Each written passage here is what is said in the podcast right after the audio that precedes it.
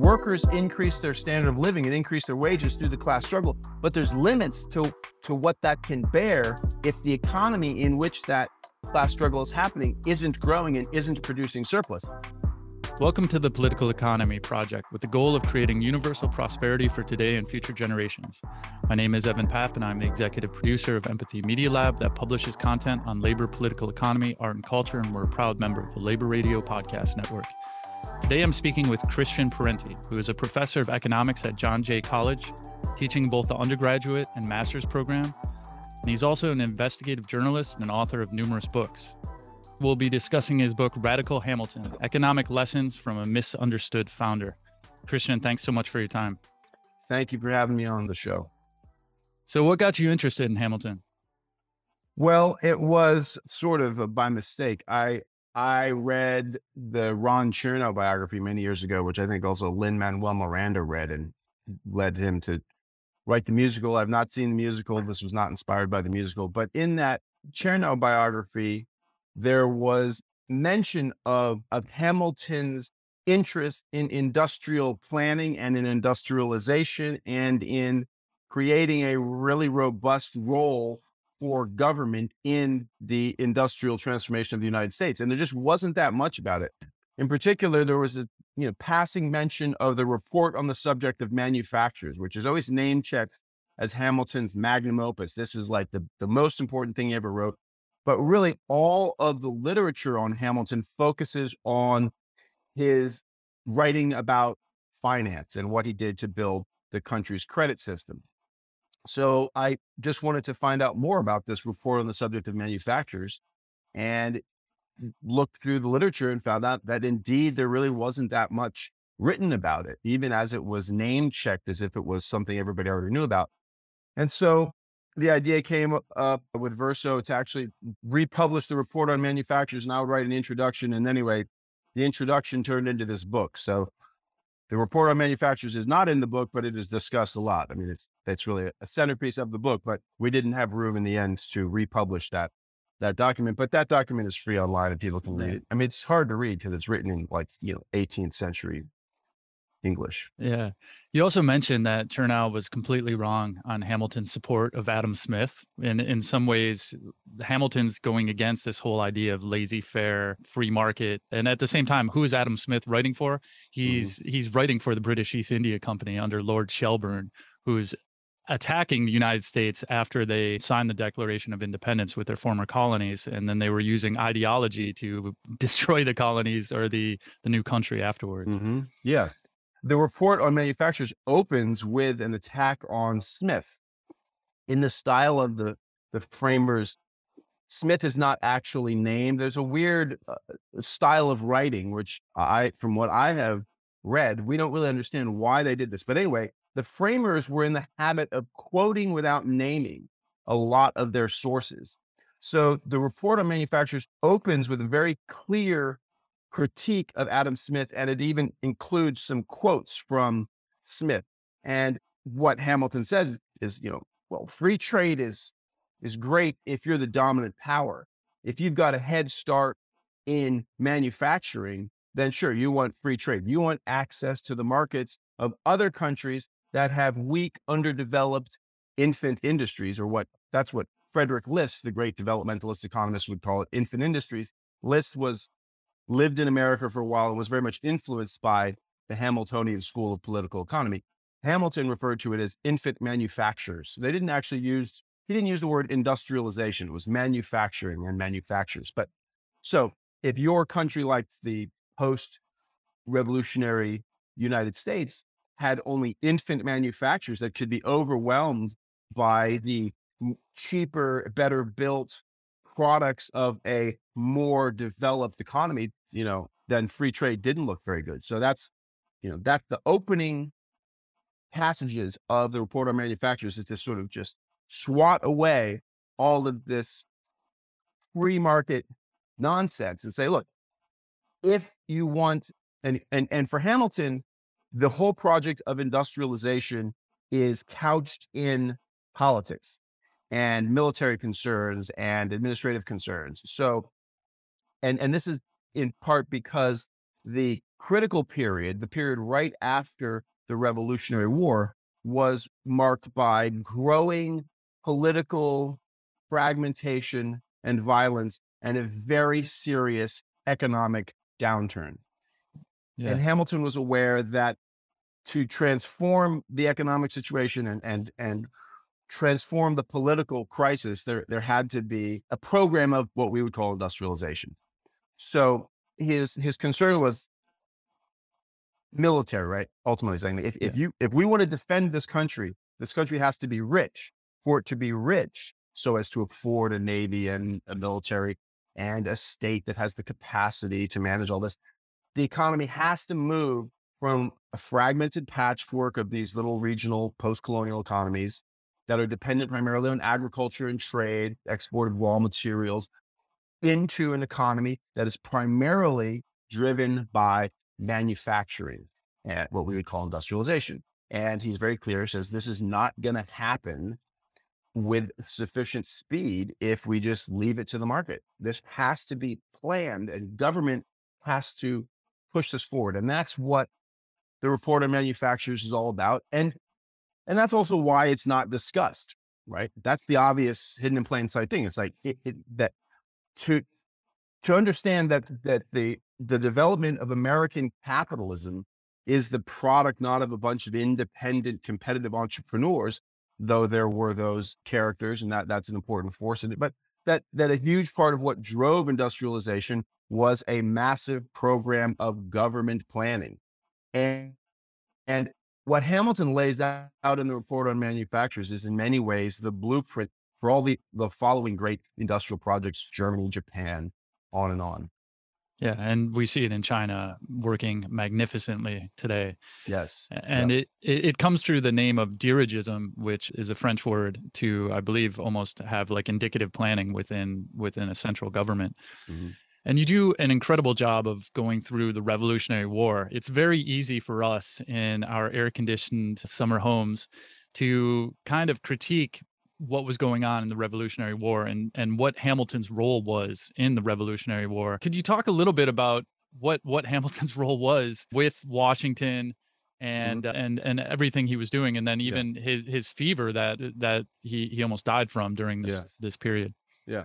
So Hamilton starts out, you know, he's an immigrant. He he goes to he goes to what's now Columbia College. And while in college, Revolutionary War is beginning, and he forms a militia company. And in the beginning of the war, he is commanding this artillery unit in this militia company. But within a little over the first year, after, after the first year, he is recruited by Washington to be part of Washington's general staff.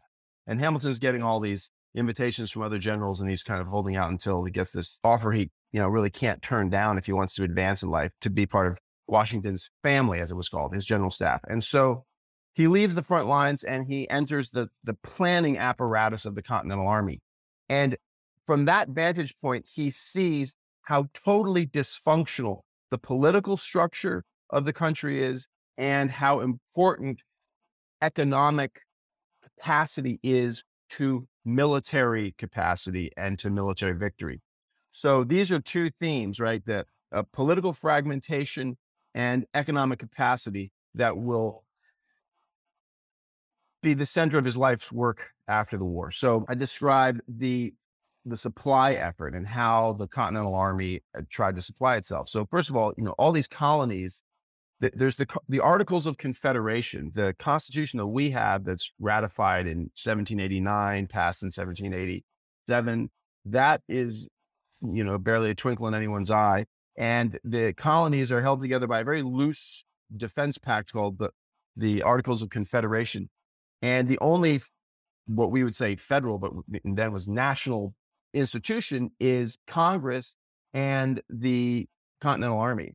And the, the states or colonies, rebel, rebel colonies, states have tremendous autonomy. And when they, so the Continental Army doesn't have the power to demand resources from these states. It's, it's continually asking for resources. And sometimes they are forthcoming and sometimes they are not. And frequently when they're forthcoming, they come with very localistic stipulations. So like uh, one example comes to mind is Pennsylvania offering some supplies to the Continental Army, but saying they should only go to men of the Pennsylvania line. So they had, there were also state militias fielded by the states, but then within the Continental Army, there there were units, even though they were under a single command, there were local units. So there's like the Pennsylvania line, the New Jersey line, the New York line. So very dysfunctional. And a lot of how the effort is at first funded is just through printing money. And they go through a series of currencies and quasi currencies, and there's hyperinflation. And then they just resort to, I mean, along the way, as these currencies are losing value, the continental dollar and Pierce's notes being the most famous, they are increasingly moving towards requisition, the Continental Army, that is, where they show up and, you know, offer soon to be worthless money in exchange for the supplies they want. And the farmers and artisans and small merchants who are being asked to provide the stuff really don't have a choice. They have to take this price, or if they refuse to cooperate, then they're considered enemy, enemies of the revolution, and the goods can just be confiscated. So there's a real economic catastrophe developing within the war. But at the same time, the industrial capacity of the country is growing because you have this huge demand of these three armies eventually, once the French get involved, these three huge armies consuming enormous amounts of fodder for animals, salt, you know, weaponry, clothing. I mean, the amounts of papers and candles, just enormous amounts of material. We, we often have this idea of the kind of Bunker Hill, Minutemen, guerrilla style warfare. That was an element in the American Revolution, but it was also conventional 18th century warfare with long supply chains and very complicated and for those days, high tech and expensive hardware at work. So, implicit in part of what Hamilton is doing while on Washington's staff, i.e., part of his family, is already managing and planning and trying to build up the industrial capacity. It's during the war that the Springfield Armory, it's not quite, it doesn't become a federal armory yet because there is no federal government, but they're already, the Continental Army is already subsidizing and, and essentially planning with the, armory in Springfield, Massachusetts to create weapons. The armory in Springfield, Massachusetts, a student of mine, master's student, wrote a very interesting thesis on this about the the central importance of the Springfield Armory in creating interchangeable parts and really being in the vanguard of a lot of industrial processes that we, in many cases, associate with you know Fordism when it comes a hundred or more years later. So, so that's what his experience is like with Washington, and he has this nervous breakdown, which is interesting because his writings before and after are very different. So in the run up to, so this is going into the winter of seven, 77 to 78. He is, uh, they're headed to Valley Forge. They're being driven out of New York and they're basically fighting this rear guard action, retreating, fighting, retreating. And they, they winter at Valley Forge. And Britain's and, in Philadelphia at that time, occupying Philadelphia. So the Britons like pretty much going to win this right now. Yeah they've driven they've they've got New York, they've got Philadelphia. Yeah, it's it's looking bad. They've driven Congress out of Philadelphia like a, a coven of partridges, as John Adams puts it.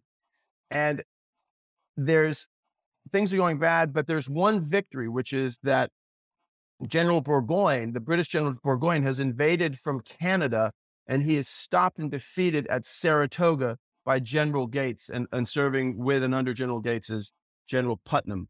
And at this point, the whole command structure begins to disintegrate. So mm-hmm. Gates captures this enormous arsenal and he's unwilling to give troops and some of this arsenal to Washington, who's further south in Valley Forge.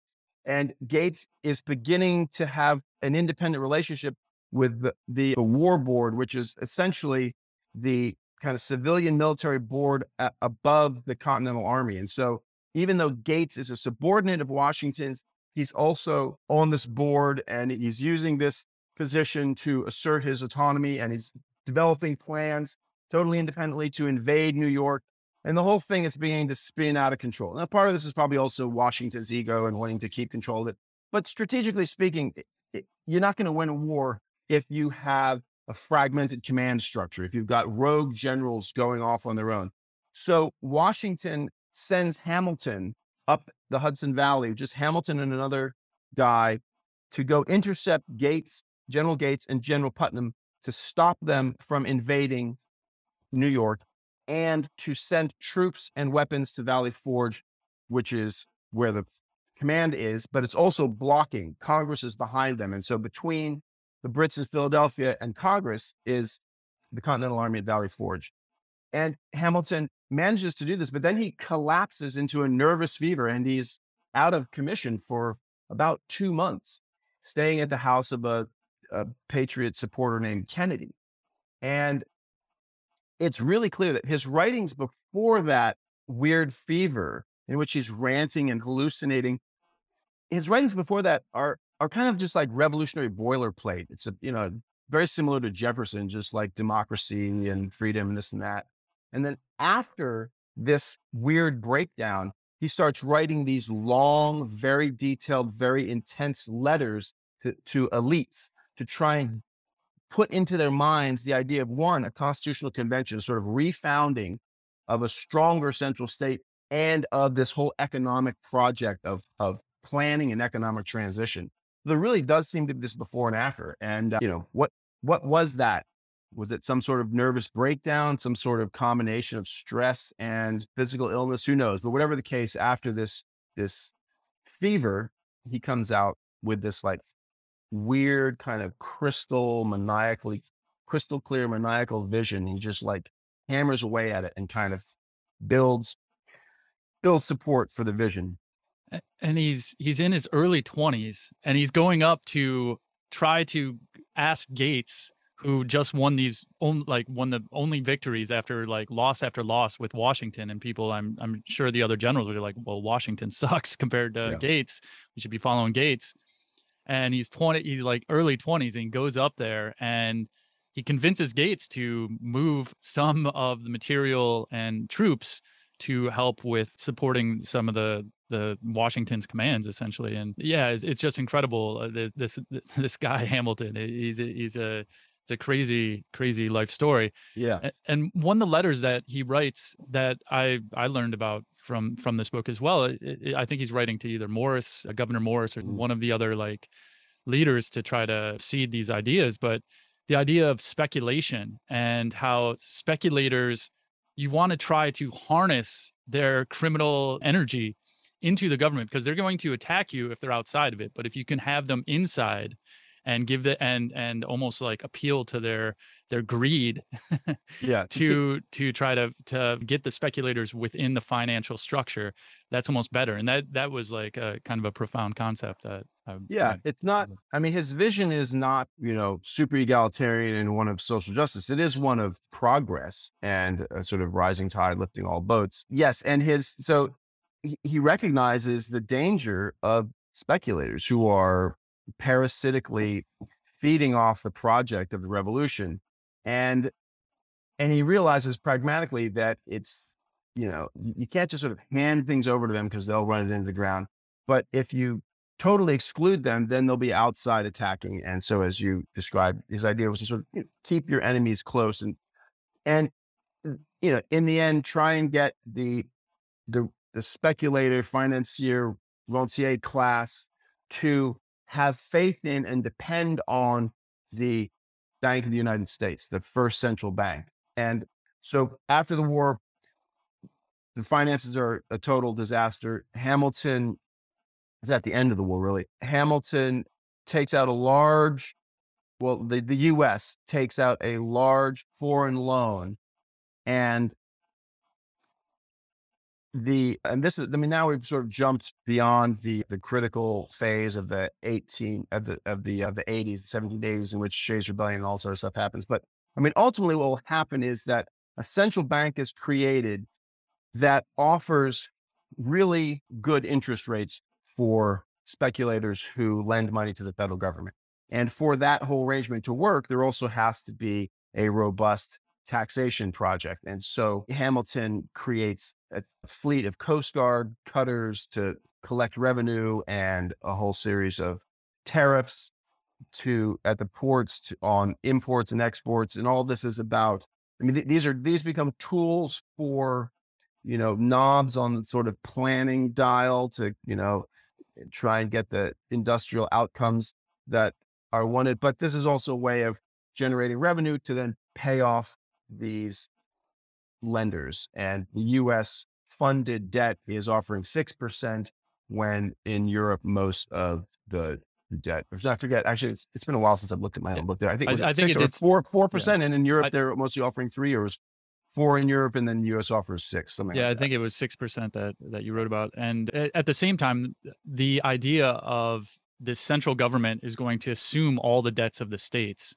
And uh, as a side note, you did mention the Shays Rebellion, mm-hmm. which I I mean it looks very justified, you know, looking oh, back on it, yeah. where you have all these soldiers who were promised in this paper money that they were fighting for many years and they weren't getting anything, and they finish the war and they have these these paper you know credits essentially, and there there are speculators that come in and say we'll give you actual species in gold at at very depressed rates, and then Hamilton and, and the, the central government says we're going to buy all that original debt yep. at full value right. and, and make everyone whole again. And a lot of these people like Shays who were in the Revolutionary War were like, this is insane. We're they're they're getting thrown in debtor's prison, you know. Right. And there's also what's going on is that the states are trying to pay down their debts and they're doing that by squeezing every last drop of resources they can out of the producing classes. And so in Massachusetts, the state debt has been consolidated in the hands of like you know, I think I forget the percentage, but it's more than half of it is owned by like 35 guys on the coast. And they are demanding more and more from these desperate farmers in Western Mass. There's also, um, and this is so what happens is, you know, during the war, the, they're printing continental dollars and then they're also issuing these IOUs after that. And soldiers and other you know merchants and teamsters supporting effort are, are receiving getting paid and stuff and they're immediately selling it at a massive discount. And so these speculators go up and they buy all this debt up at a fraction of the face value. And so this assumption of state debts is very unfair but it's also hard to imagine how it it could have been done otherwise. So what hamilton does is he offers to buy all of this debt at face value. That's unfair because it's not being held by the poor soldiers and farmers who were originally paid this debt, but it's being held by these wealthy speculators, and they're going to make a killing on it. But in exchange for paying off these these debts and all the state debts, the the states have to relinquish their western land claims, and a lot of states had no western border. It was just like as far as it goes out west, that's where Virginia ends, right? And so Hamilton manages to, he, he initiates the process that leads to every single state ultimately relinquishing their land claims to the federal government, which becomes very useful going forward in the 19th century for the continuation of this sort of Hamiltonian style dirigiste political economy. I mean, it's, it's, you know, it's an incredible resource against which the federal government can borrow. And it's a resource that the federal government can deploy to produce things canals and railroads. So, but what's happening in uh, what's also happening during the, the critical period is that there's a massive volcano in Iceland and there's also one in Japan. And this leads to a cooling over parts of the northern hemisphere. This is now recognized, the effects of this are now recognized to be pretty important to kicking off the French Revolution as well. But something like 15,000 people died in Iceland from this year long eruption of Laktia, I think is how you pronounce it, this volcano.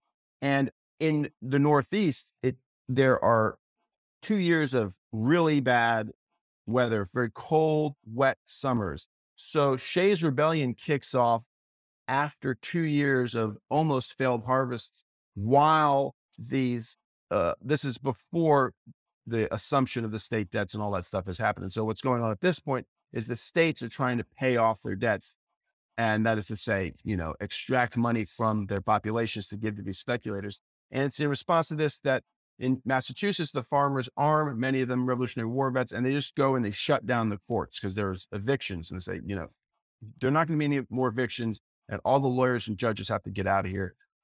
The militia the state militia is mustered and called to attack these rebels. And generally, the militia dissolves, goes away, or even switches sides. And so the elites in the coast in Boston ultimately have to create a private army of their own to go after the the Shays rebels who don't call themselves Shayites. They call themselves regulators. And Shays was their one of their main leaders. And and they they get their the rebels are moving on the Springfield Armory in February of 87 at this point. And in the midst of a snowstorm, this private army attacks them and, and they lose. And and there's actually kind of mop up operations. A lot of the Shays rebels fall back into Vermont, which at that point is not a, a state. It's not yet part of the of the U.S. project. It's a, a disputed territory between New Hampshire and New York, and a lot of settlers have gone up from Connecticut. That's where Ethan Allen comes from, and they're resisting the big absentee landlords in New York. In the, and this is turns violent. This conflict over who owns the land that is now Vermont. Even before the Revolutionary War, it's kind of put on hold. But so and, and the, it's close to Montreal, which is French. It's close to Halifax, which is Britain, and yep. Britain's obviously an enemy at that time. It's got an international border, which yeah. is dangerous. Yep. So some of the rebels are they're hiding out in Vermont, and Governor Chittenden and Ethan Allen are saying, "Oh, well, we you know we disapprove of this," but in reality, they're they're providing support for these rebels, and the mop up operations overlap with the beginning of the Constitutional Convention, and so Shays Rebellion is just the culmination of you know a decade of of this kind of stuff. There's low intensity conflict against Maroon groups in the in South Carolina and Georgia. There's intersettler conflict in what's now eastern Tennessee. There's intersettler conflict pitting rival groups of speculators and their rival bands of settlers against each other in the Wyoming Valley of Pennsylvania. And we're talking about, you know, murder and shootouts, like actual low intensity conflict. There's um, really intense conflict with Native Americans, primarily in Kentucky and in trade wars between states. The, you know, so the whole the whole thing is sort of spinning out of control. New York is imposing these incredibly punitive tariffs on merchants from Connecticut and New Jersey. The whole thing is falling apart. And then the, you know, the culmination is Shays Rebellion. And that's where everyone's like, whoa, we like something has to be done because this isn't working. And so, you know, thus the last bits of action in May of 1780 happen as the delegates arrive in Pennsylvania, in, in Philadelphia, to found, to write the Constitution that we have. And the Constitution is contrary to what a lot of people think. The, the, the Constitution gives power to the central government. It doesn't take it away from it. In fact, it can't be ratified until the Bill of Rights, the first 10 amendments are added onto it, protecting individual liberties. And that's very, very important. I mean, that's, I mean, I, I portray Madison and Jefferson as the slave owners that they were, and they were concerned with liberty, but in large part, they were concerned about their autonomy and they were worried that slavery was under attack already and that numerous northern states were all on the path to abolishing slavery it, it had been written into the Constitution. I mean, Vermont's Constitution made slavery illegal. Massachusetts, very early on, was like launching itself towards abolition. And the Virginia elite in particular, but also the other Southern elites, were rationally paranoid that if the northern northern states with a more dynamic economy with higher value added manufacturing if they gained momentum that this deal this this new national compact might leave them, the South, outgunned, as it were, and unable to protect slavery. And so there's that very um, unflattering, awful reason for the slave power to push for and defend liberty. But there was also a very progressive and legitimate concern from rank and file people. We're just like, wait a minute, you know, we just fought this war against Britain and, you know, there's no protection for our rights to speak, to assemble. There's no protection that we won't have troops billeted in our houses, which is such a weird thing now, like troop billeting. But it's like, I mean, that's what that's one of the ways that military powers preyed on people. Be like, yeah, you got to open your house to these militaries that are going to stay in your community for who knows how long. You have to feed them. So the uh, the Bill of Rights is is a very very important and progressive aspect of the Constitution. And Hamilton, I mean, though I'm right, you know, writing this flattering book about him, I mean, he was not all good in this regard. I mean, he definitely did tip into a kind of authoritarian sensibility towards the end. So I'm not, I'm not, I'm not here to say that everything he did was good. And it, that tension between the Jeffersonian element and the Hamiltonian element produces a rather remarkable in the Constitution. So so uh, the Constitution, too, the general welfare is in the preamble, and then it's mentioned again. Forget which section, and it's uh, this concept of the general welfare. The South and the slaveholding interests also didn't like it because it, it allows this wide berth of interpretation, obviously, mm-hmm. and what it means. And we could go into the public credit and the public banking and, and the importance of that. But getting right into the report on manufacturers, you wrote that the IMF if they saw what Hamilton was doing today, they would say, "Hell no, you can't do it. Right. Get your government out there, out of the way. Let these neoliberal, deregulated right. privatization policies take place." Could you talk about actually, the, the harmony of agriculture and manufacturing? Yeah, and please yeah. that that comment yeah. as well. Yeah, that's actually to give credit where credit's due. That that's from a footnote in a Ha-Joon Chang paper, mm. and, and where he says that if Ham if Alexander Hamilton were finance minister in some developing economy in the global south today, he would be getting attacked by the IMF and the press in the core economies as some sort of like reckless lunatic who like did, you know was wasn't following the advice of grown-ups because he was a developmentalist. He wanted to you know have economic autonomy. And so yeah the general welfare clause is pretty capacious. And when so jefferson is away during the constitutional convention he's in paris. And when he gets back he's horrified. He's like, this could mean anything. And it's like, that's precisely right. It's like, this is, this was the loophole through which they were going to drive large scale economic planning and even public ownership. And the, the, the general welfare clause. So this empowers Congress to, you know, do whatever needs to be done to support the general welfare, whatever the general welfare is. Right. And that, that language was settled on after more specific language was rejected. So when Franklin wanted to have a clause in the Constitution that allowed the federal government to build canals and other transportation arteries and roads, and that was defeated. And so what they got was the general welfare clause, but they also managed to get in the postal clause the word roads. So it's like the post office, the federal government is going to create a post office and maintain roads. And well, lo and behold, the post office throughout the first half of the 19th century was essentially a massive public works program, massive for the time. But I mean, the kinds of things that the federal government did were like clearing rivers due to the postal clause. They would declare these rivers post roads. That the the federal government builds the vast majority of roads. Most federal employees are working for the post office, and they build roads through contractors, but it's the federal government behind it. And so they're building the road network.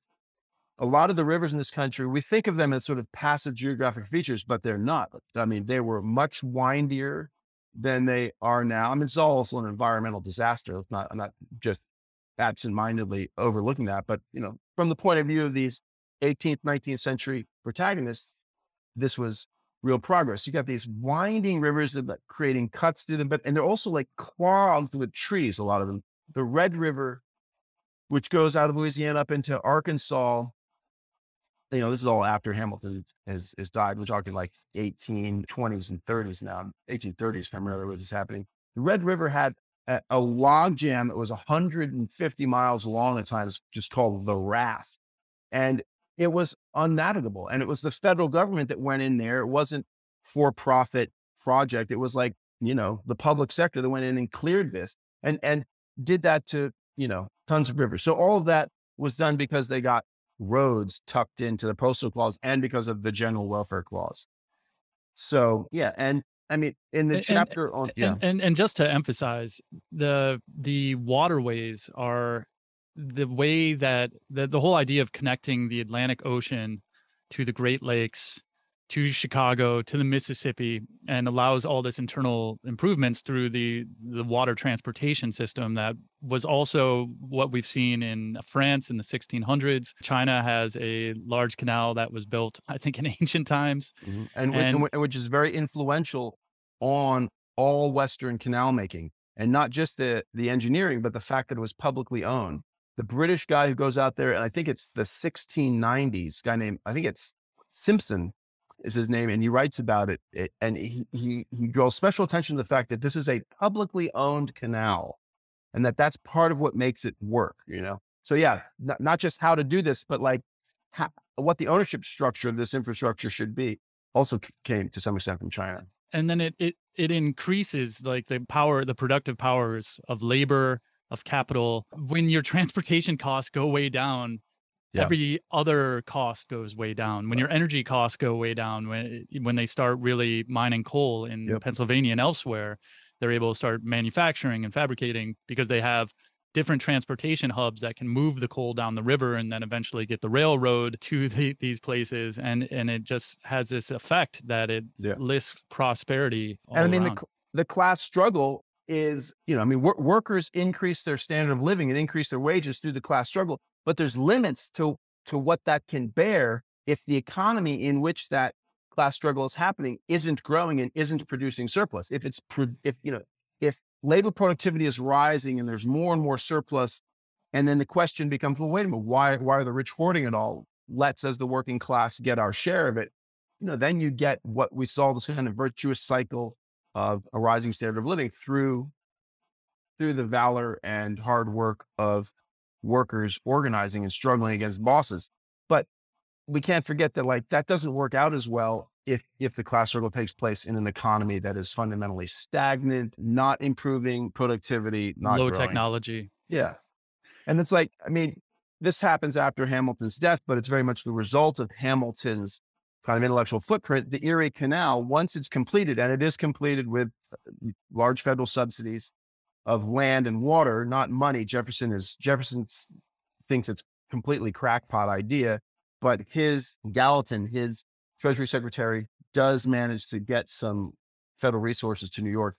Once it's completed, the price of moving a ton of grain drops by 95%. And it thus opens the whole old Northwest, you know, the Ohio territory yeah, and yeah, Ohio River, and, and even before that, the Hudson Valley. So I I do want to like highlight how you compare Jefferson versus Hamilton, and I think even today we're struggling with this. There there still is this idea of the states' rights, the anti-statist, the libertarian side, and but Jefferson's policies led to the underfunding of the most necessary components of national security and actually leads to the the War of 1812 that the British just are impressing yep. soldiers until eventually a declaration is, declared against Britain, War of 1812. But where the fortifications are so poor and everything else that Britain comes in and is able to occupy the White House, burn it down, and all these other things. Yeah.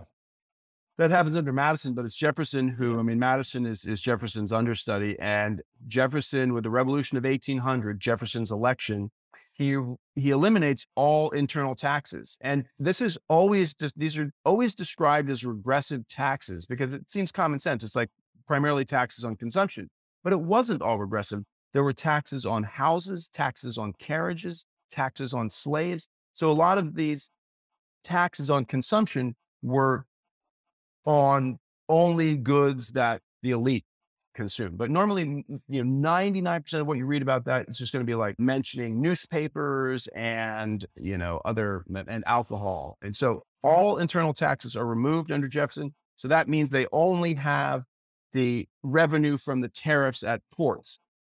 He then, and I mean, let's be clear, we're talking about history. This is not not to be understood as directions for what we should do now, right? Because I would love to see the US military massively, massively reduced in size.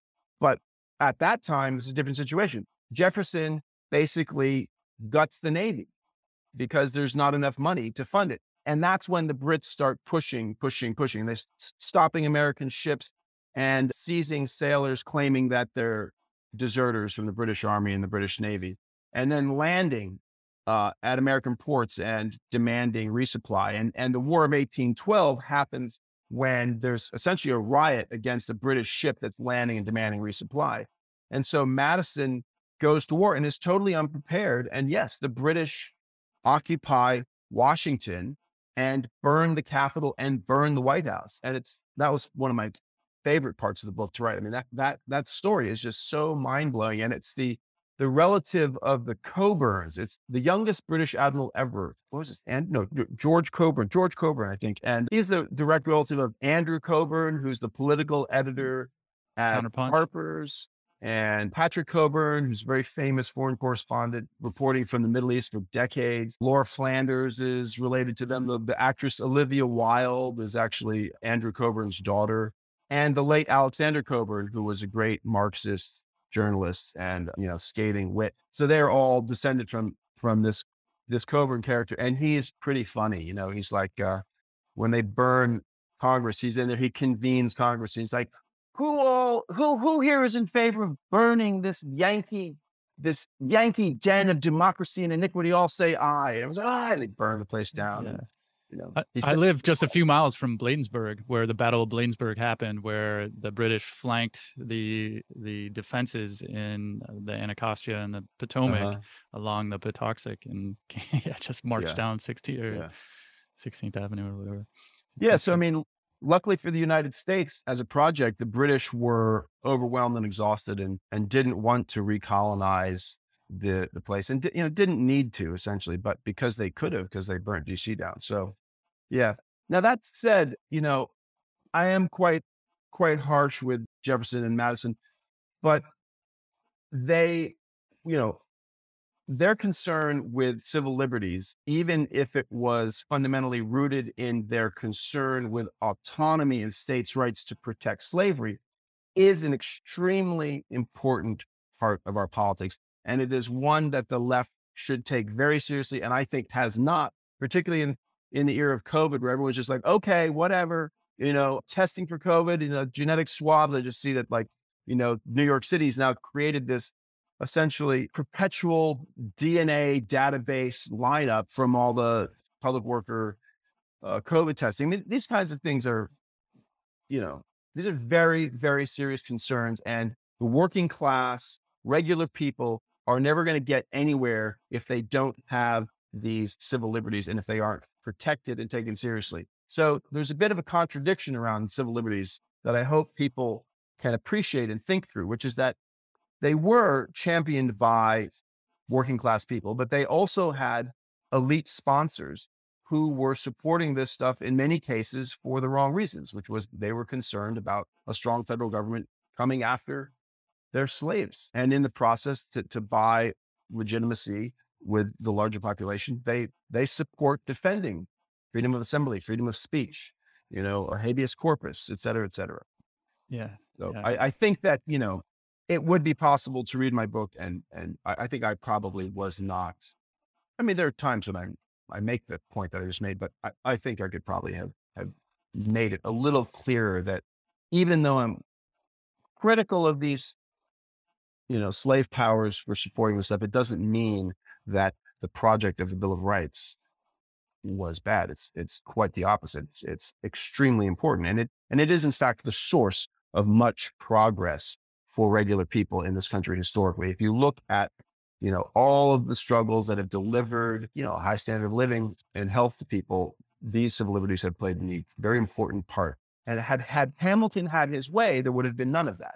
So this is not you know it's not it's not to be uncritical about any of these characters.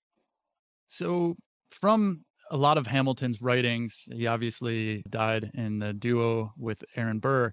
But what was born out of that was this American system of political economy. So Henry Clay, John Quincy Adams, it goes to Henry Carey, Lincoln in, implements much of it. We even see these concepts being done in the New Deal under FDR in a lot of ways. Mm-hmm. And and some of the three greatest periods of revolutionary existential crisis in this country has used these concepts of the American system of political economy to rebuild our infrastructure and uh, you know labor should come before capital as lincoln said because capital has no value without labor's hands on it. So looking today on where we're at in the united states where we have a rapacious elite that is completely out of touch with the american people. We have collapsing infrastructure. We have labor unrest everywhere. I feel like we're in an existential period in this country right now and we may not see the 250 50th anniversary you know in in 4 years the way it's going right now. I mean who knows? That being said i am still an optimist at heart and i'm not saying I, i'm not shorting america yet even though i've been very critical over the last 20 years from the iraq war and everything else. But how how can we use some of the lessons learned both in the crisis management that is shown in in your book but also using some of these these concepts of manufacturing and, and this harmony of interest both with the rural and the urban i think the main thing is to just recognize the importance of planning and to do away with this mythology that that the entrepreneurs do it on their own that there's this huge history of, of hidden government planning and and if we're aware of that, then we can intervene in these debates and try and shape how this inevitable planning happens. I mean, we see this with this semiconductor bill. You know, I mean, I haven't looked into the details, but that's an example of this kind of inevitable planning. It's sort of, you know, political situation changes and the US realizes, you know, due to external reasons that that it is not sustainable to get 25% of the semiconductor chips from Taiwan. And so you get this massive unfortunately sounds like, you know, just a bunch of corporate welfare, but it's like, you know, Bernie Sanders was against it. But, you know, th- these kinds of things happen in the face of crisis. Uh, it's Karl Polanyi said that, you know, laissez faire is planned and planning is spontaneous. And in his book, The Great Transformation, he tracks how from from the beginning of the industrial revolution in the, this, you know, early 1700s, mid 1700s, there's a class of elites and entrepreneurs who push back against government regulation and taxes, and they inevitably win. And then they create a crisis for themselves, and usually in the form of some sort of economic depression. And then the government is forced in an unplanned fashion to come in, nationalize things, start, you know, giving people, you know, bread and grain just to keep them alive and keep them from rebelling. And so that's what he means by laissez faire is planned, i.e., these elites continually push for it. They inevitably win. Their victory creates a, a crisis. And then it's in that crisis that planning kind of comes back spontaneously. So if we can remember that, then we can have better forms of planning and it can be, you know, less about bailing out banks and less corporate, you know, triage style corporate welfare in the midst of crisis. And we can instead use these moments to redirect our economy in, in the directions that we want to go, which in this case is towards, you know, clean energy and more economic democracy. I mean, you know, there, there have to be the controls on elites have to increase. The, the controls on the daily lives of working people have to decrease. There has to be higher wages. We have to decommodify more and more of life, like housing, healthcare, education. Uh, these are the long term, the near term, medium term goals that that have to be pushed as part of the inevitable planning. So I think that's one of the takeaways that that in the face of crises like climate driven drought, et cetera, there's going to be planning that it happens and you'll get this bipartisan stuff. You get, I mean, you saw this most perfectly in the 2008 crash. You've got, you know, an entire group of economists who've spent their whole careers criticizing government regulation, criticizing public ownership, praising the market. And then when the, the global financial system begins to melt down, they throw their ideology out the window and they intervene on a massive, massive scale, right? And they basically nationalized the American bank system for, you know, partially nationalized it. You know, they kept the, the worst part. part. they kept yeah. the worst part. They they should have right. liquidated that put it through bankruptcy reorganization and redirected those trillions to actual like investment and and uh, infrastructure. And you know, I mean, it was on average, every bank had 20% government ownership. And if they hadn't had that, then the other 80% of their value would have, you know, collapsed. But they, the government should have been like, yeah, we, we got 20% control, or in some cases it's more, and we're going to vote, you know? And not only are we going to vote, but there's like special emergency measures. It's like we've got an investment schedule here, like X amount of this is going to go into infrastructure, X amount into housing, you know, certain percentage into, you know, energy transition. Like this is, this is going to happen. And we're going to be in there, like our representatives will be on the boards. And we've got this larger plan that, that has to harmonize this whole project. But yeah, instead it was just like, you know, whatever Citibank wants, Obama. yeah. Yeah put you on life support. Don't worry, we're not gonna we're not gonna go after your bonuses. You know, just just you know, not a single banker went to jail unlike Reagan in 87's crash or 200 or so. Oh man, I, I could go on and on. I really appreciate your time, but I, I know we're we're out of time. But how can people follow your work? Well, I'm not on social media, but you know you can Google up my uh, name and you'll see my my writing. And I mean, this book is you know it's out on Audible as well as in in the real the real form. I've got a, a web page up at John Jay College, which if if anyone eh, who's listening is interested in political economy, we have a fantastic master's program. That's one of the only places because economics is a very conservative and beyond just the politics of it, it's a very kind of intellectually stale discipline. But there are a couple places such as UMass, Amherst, um, Salt Lake City, and our little department, John Jay, where we have a much more sort of historically minded, heterodox approach to political economy. So you can find me there at John Jay College part of the master's program. And uh, yeah. Christian Parenti, thank you so much for your time. And everyone should go out and either listen or buy Radical Hamilton Economic Lessons from a Misunderstood Founder. Thanks again. Thank you.